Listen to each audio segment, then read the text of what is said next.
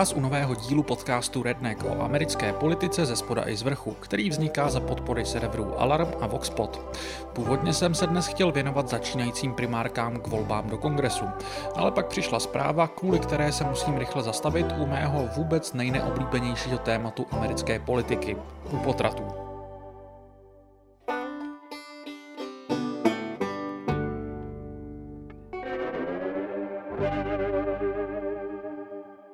Chtěl bych tu dnes schrnout pár věcí k aktuálnímu dění v souvislosti s tím, že to v tuto chvíli vypadá, že se americký nejvyšší soud chystá zvrátit precedent z roku 1973 z rozsudku Roe vs. Wade a tím de facto zrušit federální garanci na právo na potrat. Právě tento rozsudek je jedním z hlavních bodů, okolo kterých se točí americká politika v posledním půlstoletí a i proto by jeho pád byl monumentálním zlomem minimálně v dlouhodobém horizontu. V krátkodobém je to podle mě komplikovanější a ještě se k tomu dostanu. Já jsem se celé této události usilovně věnoval v posledních dvou týdnech a pokud si chcete osvěžit reálie, můžete si buď to přečíst mé krátké shrnutí na alarmu pod titulkem Bezprecedentní únik informací z nejvyššího soudu vrhl USA do potratového chaosu, nebo si můžete poslechnout rozhovory, na které jsem byl pozvaný v podcastu Checkpoint na seznam zprávách nebo na DVTV. Ale samozřejmě základní reálie připomenu v rychlosti i tady, než se pustím do možných dopadů. První květnové pondělí šokoval server Politico Spojené státy zprávou o rozsáhlém úniku od amerického nejvyššího soudu.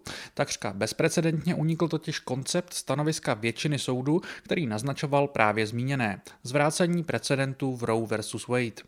Šokující je to hned z několika důvodů. Pro zastánce liberálních potratových zákonů je samozřejmě největším šokem samotný obsah líku.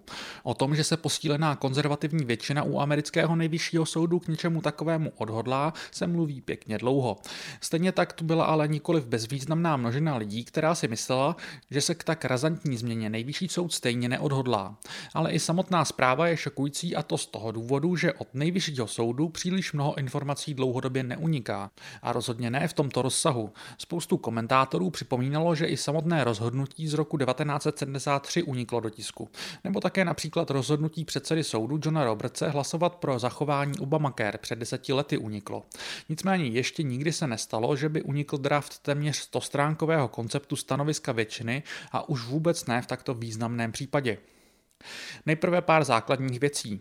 Autorem stanoviska, jehož autenticita byla záhy nejvyšším soudem potvrzena, je soudce Samuel Alito, který v něm obšírně argumentuje, proč je potřeba Roe versus Wade zvrátit.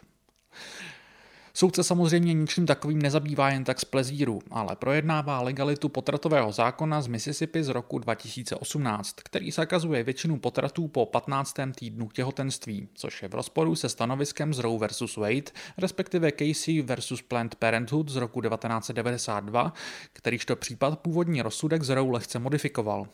Co znamená, že je uniklý dokument koncept? K tomu je potřeba si vysvětlit, jak probíhá práce nejvyššího soudu. Ten operuje v obdobích a už loni v létě byl bylo známo, že v tom aktuálním se soud bude zabývat případem Dobbs versus Jackson Women's Health Organization, ve kterém jde právě o Mississipský zákon. Na začátku prosince pak soudci předběžně hlasovali o tom, jak případ rozsoudit. Z uniklého dokumentu vyplývá, že pro rozsudek, který by zvrátil precedens z Roe vs. Wade, zvedlo ruku pět z devíti soudců. Kromě Alita to byl Clarence Thomas a tři Trumpovi nominanti Neil Gorsuch, Brett Kavanaugh a Amy Coney Barrett. Thomas jakožto služebně nejstarší pak zadal úkol vypracování návrhu stanoviska právě Alitovi. Ten jej následně sepsal a soudce dál případem zabýval. Tady je nutné zdůraznit, že zmíněné hlasování ze začátku loňského prosince není zdaleka finální. Není nevýdané, že se stane, že po vypracování stanoviska a další argumentaci změní některý ze soudců názor, byť zas tak časté to není. Co je častější je to, že se mění a například zmírňuje argumentace stanoviska většiny a následně se přidají disenty soudců, co hlasovali proti. I proto je důležité zmínit, že Alitův draft byl vypracován v únoru a jednak se mohl a ještě stále může dále změnit, jednak by teoreticky mohl někdo ze zmíněné pětice změnit názor a hlasovat třeba proti. Nebo by se k ním naopak mohl někdo přidat. K tomu ale až za chvilku. Na závěr této procesní části bych jenom chtěl říct, že normálně všechno toto probíhá za zavřenými dveřmi a na veřejnost se pak dostane až finální rozsudek s finálním stanoviskem a disenty.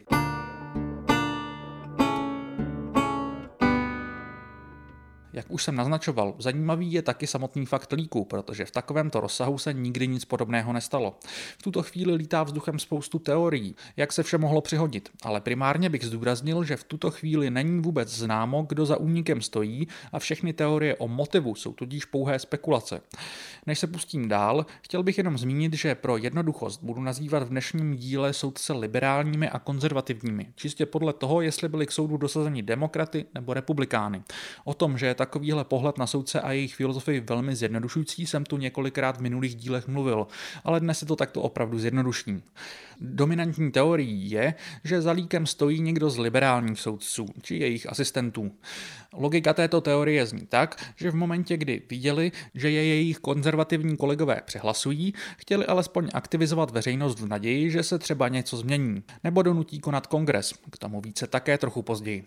Tuto verzi velmi silně akcentují republikánští politici. Mnozí z nich to mají takřka za hotovou věc a vykládají vše tak, že jde o hrůzostrašné porušení norem, pokus o nátlak na nezávislou justici a ukazuje to, jak zblázněná v uvozovkách woke demokratická strana je ochotná jít přes mrtvoly. Nehledě na to, jestli tak vše vůbec bylo, je asi zjevné, že republikánům taková ta verze události dokonale zapadá do messagingu. Druhou teorií je, že to byl naopak konzervativní soudce nebo asistent, který se k úniku uchýlil ve snaze zařídit, aby po něm už nikdo z pětice soudců, kteří předběžně hlasovali pro konec Roe versus Wade, nezměnil názor, což by se teoreticky mohlo stát. Tuto verzi událostí pochopitelně preferují demokraté. Mě samotného ještě napadla ještě další vari. Mě samotného ještě napadla další varianta, ve které hraje roli předseda soudu John Roberts. Ten je sice de facto konzervativní, soudu ho dosadil George Bush mladší, ale obzvláště v posledních letech se snaží u soudu hrát vyvažující roli a nezřídka hlasuje se svými liberálními kolegy. Mluvil jsem v minulých dílech o tom, že Roberts se jako předseda soudu zjevně snaží zachránit reputaci této instituce jakožto nadstranického a politického nezávislého soudu, což je jedna z jeho hlavních motivací motivací pro toto chování. Mohli jste si také všimnout, že jeho hlas z petice konzervativních soudců v tomto rozsudku chybí. Jak dle úniku, tak následných zpráv z médií totiž není úplně zřejmé, jak bude John Roberts nakonec hlasovat. Jednou skloňovanou variantou bylo to, že se Roberts snaží přesvědčit své konzervativní kolegy, aby sice potvrdili platnost Mississipského přísného zákona, ale učinili tak bez toho, aby zvrátili Roe versus Wade. Nabízí se tady podle mě varianta, že cílem člověka, který stojí za únikem, mohla být snaha ovlivnit se právě Johna Robertse. Jehož hlasování s tou či onou stranou by mohlo mít velký symbolický význam i v momentě, kdyby vyloženě nestačilo k poražení konzervativní petice. Znovu bych rád zdůraznil, že všechny tyto varianty jsou v tuto chvíli naprosto spekulativní a já si stejně tak dobře dokážu představit, že vše mohlo být úplně jinak. To říkám částečně i z toho důvodu, že ať už byl záměr člověka, který stojí za únikem jakýkoliv, myslím, že bylo jeho uvažování poměrně naivní, protože reakce veřejnosti na takto bezprecedentní událost v takhle důležitém případě je podle mě velmi nevypočitatelná. Ve všech variantách bych řekl, že by mohlo jít o jakýsi zoufalý poslední pokus, takzvaně hodit kostkou a zkusit štěstí, co tento chaotický krok přinese. Pro zdroj líku by samozřejmě mohl mít celý skandál velké následky. Předsedu Robertse únik velice rozlítil a není divu. Jestli něco únik jednoznačně způsobil, je to rozhodně pokles důvěryhodnosti instituce, kterou vede, na kterému tolik záleží a u které jsou nadále úniky na poměry washingtonských institucí velmi vzácné. Roberts pověřil maršála nejvyššího soudu, ano, to je skutečně existující post, aby celý incident prošetřil, ale do této chvíle se nic dalšího nezjistilo. Já bych osobně typoval, že u tak malé instituce, jako je nejvyšší soud, nemůže být až tak těžké odhalit, kdo za únikem stojí. Ale faktem je, že identita původce 10 let starého menšího líku ohledně hlasování právě Robertse ve věci Obamacare nebyla nikdy odhalena. Za mě bych ještě dodal, že jakkoliv o tom mnozí spekulují, čím déle mě samotnému celá tato věc leží v hlavě, tím méně se mi zdá pravděpodobné, že by za únikem mohl stát přímo některý ze soudců. Všech devět soudců je podle zpráv v médiích z úniku v šoku a já se vlastně nedivím. Můžu vás ujistit, že jestli něčím netrpí lidé, kteří zasedají u nejvyššího soudu, je to přehršel pokory a řekl bych, že si všech devět soudců moc dobře uvědomuje, že únik primárně poškozuje nejvyšší soud a tím i je samotné v očích veřejnosti. Ostatně vyplývá to i z aktuálního průzkumu Yahoo News a YouGov, podle kterého se důvěra Američanů v nejvyšší soud po úniku propadla asi o 20% bodů.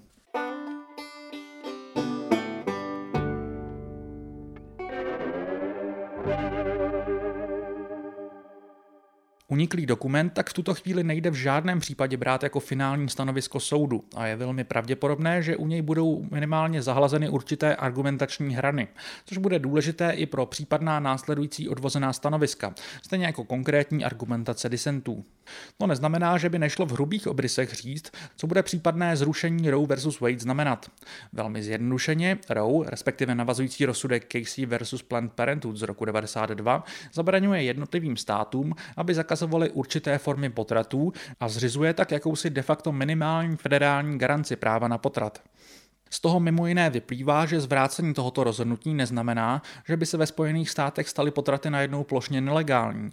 Stejně jako nyní by si o konkrétní reprodukční legislativě rozhodovaly jednotlivé státy. Pouze by odpadla zmíněná minimální federální garance a ty státy, které by chtěly, by tak mohly svou legislativu notně zpřísnit.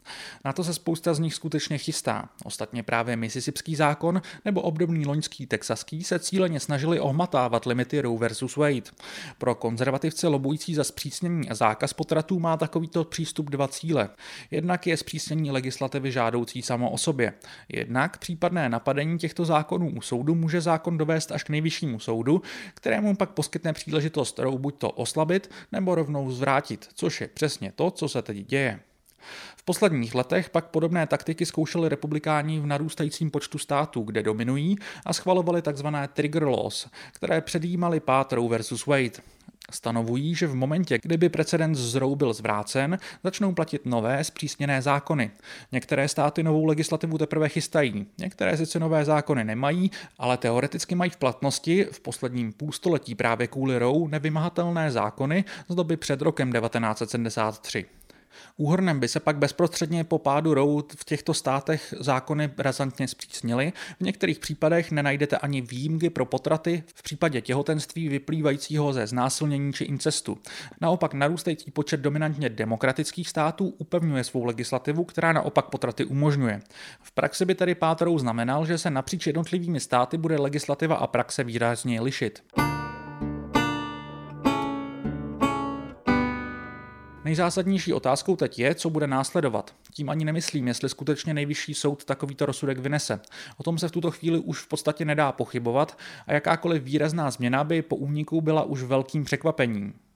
Podstatné budou případné změny v argumentaci většinového stanoviska a chystané disenty, ale podtrženo, sečteno, jsou to detaily, které pravděpodobně nebudou mít vliv na výše popsané bezprostřední následky.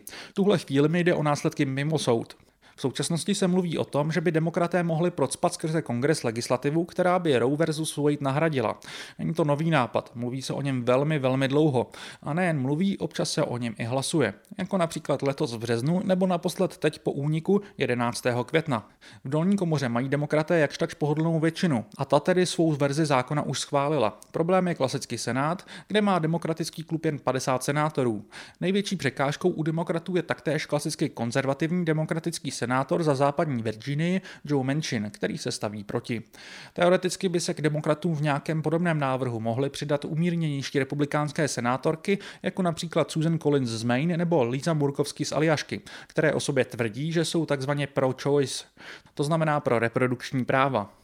Obě senátorky hlasovaly pro některé z Trumpových nominantů a po úniku vyjádřili svůj šok ze jejich plánovaného rozhodnutí. Susan Collins dokonce tvrdila, že jí Brett Kavanaugh ohledně svého názoru na Roe lhal. Nicméně pro aktuální návrh před několika dny ruku nezvedla ani jedna z nich. Vše nejde ale házet na menšina Collins a Murkovsky. I kdyby všichni hlasovali pro tento konkrétní návrh a demokraté se opřeli i o hlas viceprezidentky Kamale Harris, nestačilo by to, jelikož by republikáni návrh blokovali pomocí filibusteru. Na jehož přehlasování je potřeba přes 60 hlasů. Alternativně by demokraté mohli zrušit filibuster, na což by jim stačila prostá většina, ale proti tomuto se staví nejen menšin, ale taktéž arizonská senátorka Kirsten Sinema. Viceprezidentka Kamala Harris byla přítomná poslednímu hlasování v Senátu a bezprostředně po něm pro média řekla, že jakkoliv je americká veřejnost podle průzkumů pro zachování Roe versus Wade, tak zjevně Senát není. Dodala, že je potřeba, aby američané proto volili politiky, kteří budou hlasovat pro podobnou legislativu a zastavili I just uh, presided over the Women's Health Protective Act vote, and sadly, the Senate failed to stand in defense of a woman's right to make decisions about her own body. And let's be clear the majority of the American people believe in defending a woman's right, her choice to decide what happens to her own body. And this vote clearly suggests that the Senate is not where the majority of Americans are on this issue. It also makes clear that a priority for all who care about this issue, a priority should be to elect pro-choice leaders at the local, the state, and the federal level. Because what we are seeing around this country are extremist Republican leaders who are seeking to criminalize and punish women for making Upřímně řečeno mně přijde nevkusné, jak o Katě někteří demokratičtí politici pokukují po tématu potratů jako potenciální volební záchraně. A nejen nevkusné, ale také naivní. V tuto chvíli se totiž očekává, že demokraté dostanou v podzimních volbách celkem nakládačku a je velmi pravděpodobné, že přijdou o většinu v obou komorách. Do jisté míry samozřejmě chápu, že se chytají příležitosti vykreslit se americké veřejnosti jako rozumnější, méně extrémní strana než republikáni, ale na jejich místě bych související průzkumy četl daleko opatrněji. Ano, v momentě, kdy se průzkumy ptají na podporu Roe versus Wade, vychází z nich v celku stabilně, že tento precedens podporuje něco přes 60% Američanů. Podpora je samozřejmě obecně vyšší u demokratů a nižší u republikánů a názor nezávislých voličů je blíž demokratickým pozicím. To zní samozřejmě pro demokraty pozitivně. Otázka ale je, jak takovýto výsledek číst, jelikož kdykoliv se průzkumy ptají detailněji, obrázek se trochu komplikuje. Ano, extrémní zákazy potratů takřka bez výjimek, v nich podporuje mizivých 10 až 15 Američanů. Nicméně podobně drobný zlomek podporuje nejliberálnější legislativu, která by naopak povolovala takřka všechny potraty, nehledě na fázi těhotenství. Většina Američanů se v průzkumech vyjadřuje pro nějaké omezení a nechce umožňovat potraty v pozdější fázi těhotenství. Další věc vyplývá ze zmíněných geograficky rozvrstených dopadů případného pádu Roe versus Wade. Ke zpřísňování legislativy bude docházet ve státech, kde dominují republiky republikáni a v těchto státech je obecně veřejnost dle průzkumu nakloněnější zpřísňování potratových zákonů. Rozhořčení kalifornského voliče nad texaskými zákony neovlivní volby do kongresu ani zdaleka tak, jak zjevně někteří demokraté doufají. Ještě další problém je důležitost reprodukční politiky pro voliče. Tématem číslo jedna blížících se voleb je jednoznačně ekonomická situace a inflace.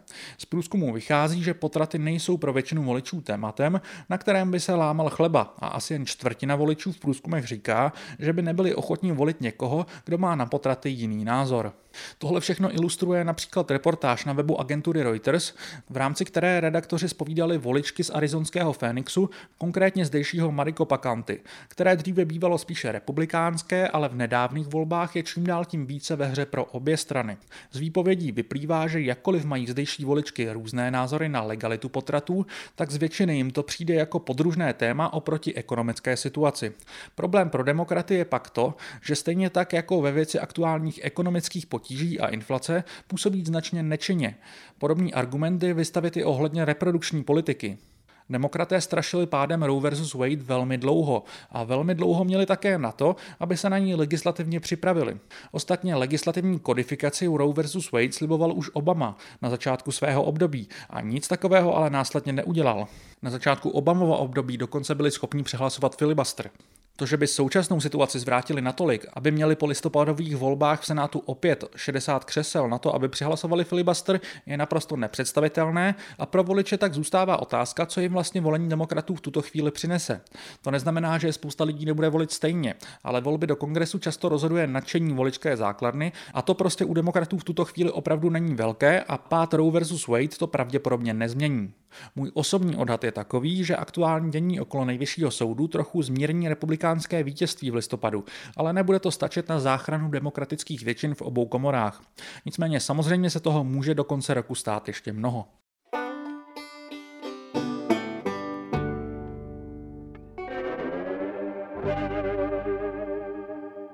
V závěru bych se chtěl ještě zaměřit na trošku abstraktnější výhled, co může znamenat pád Roe versus Wade pro republikány. Mnozí američtí komentátoři poukazují k tomu, že je poněkud zvláštní, že ve světle úniku od nejvyššího soudu, ve kterém se republikáni dozvěděli, že se blíží jejich vítězství v otázce potratů, po kterém se jejich voliči pídili bezmála půl století, se místo oslav soustředí na odsuzování samotného faktu, že informace od soudu unikly. Nejčastěji je tento postřeh komentátory interpretován tak, že republikáni ve skutečnosti ví, že jejich jejich potratové názory nejsou populární a proto se soustředí na toto zástupné téma. Na tom možná něco trochu je, byť realita je, jak jsem upozorňoval v předchozím segmentu, trochu komplikovanější. Nicméně dle mého úsudku je důvodu pro obezřetnost na straně republikánů více. Myslím, že si mnoho lidí neuvědomuje, jak klíčový byl v uplynulém půlstoletí odpor vůči Roe versus Wade pro americkou konzervativní politiku. Bez tohoto rozhodnutí si jde jen stěží představit, jak by se republikánům pod vedením Ronalda Reagana podařila poskládat nová republikánská voličská koalice, která se dodnes opírá o podporu sociálně konzervativních, často nábožensky motivovaných voličů, ale také o skupinu ekonomicky v uvozovkách klasicky liberálních až libertariánských voličů. Tento pakt přitom není není rozhodně ničím úplně samozřejmým a v posledních letech bylo mnohdy vidět v koalici určité trhliny. Například v roce 2020 vydal nejvyšší soud rozhodnutí v případě Bostock versus Clayton County, v rámci kterého Trumpem dosazený Neil Gorsuch argumentoval většinový názor, který vykládal antidiskriminační zákon z roku 1964 tak, že poskytoval ochrany i proti diskriminaci na základě sexuální orientace a genderové identity. V tomto rozhodnutí tedy převážila spíše v úzovkách libertariánská tendence a sociálně konzervativní voliči byli zhrození.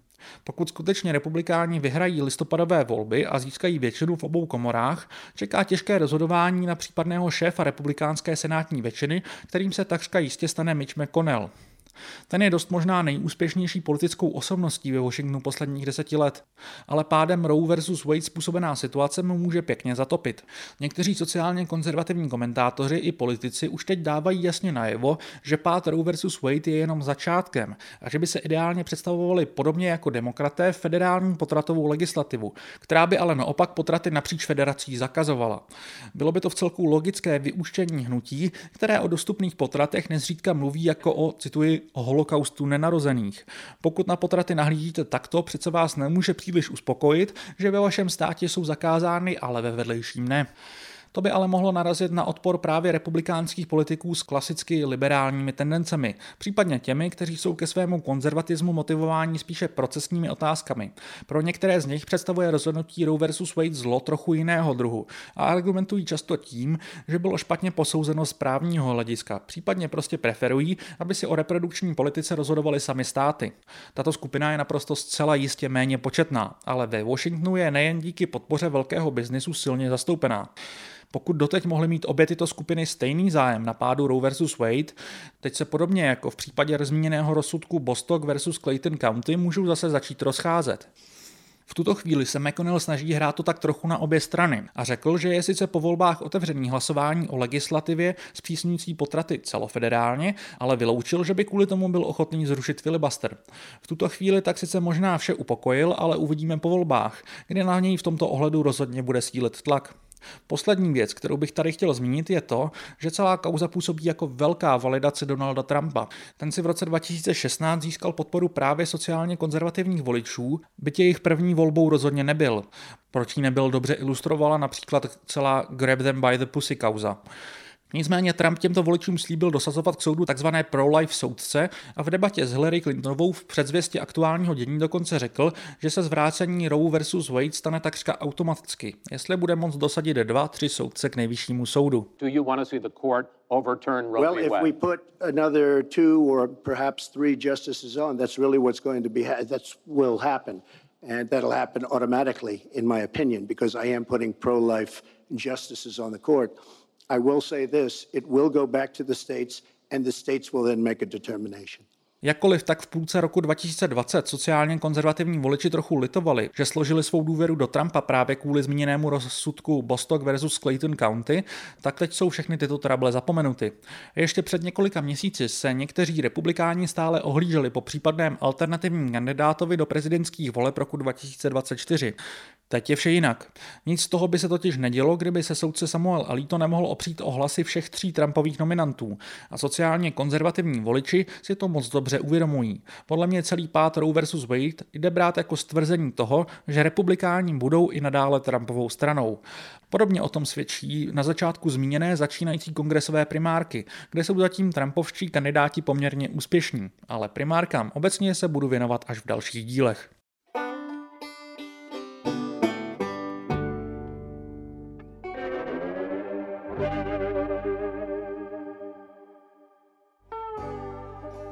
Na závěr bych vás chtěl vyzvat, abyste se přihlásili k odběru mého Substacku, který najdete na adrese redneck.substack.com. Tam mi můžete psát feedback, což můžete udělat stále i na facebookové stránce podcastu, kterou najdete pod zkratkou rdnck, nebo na mailu matěj.schneider zavináč.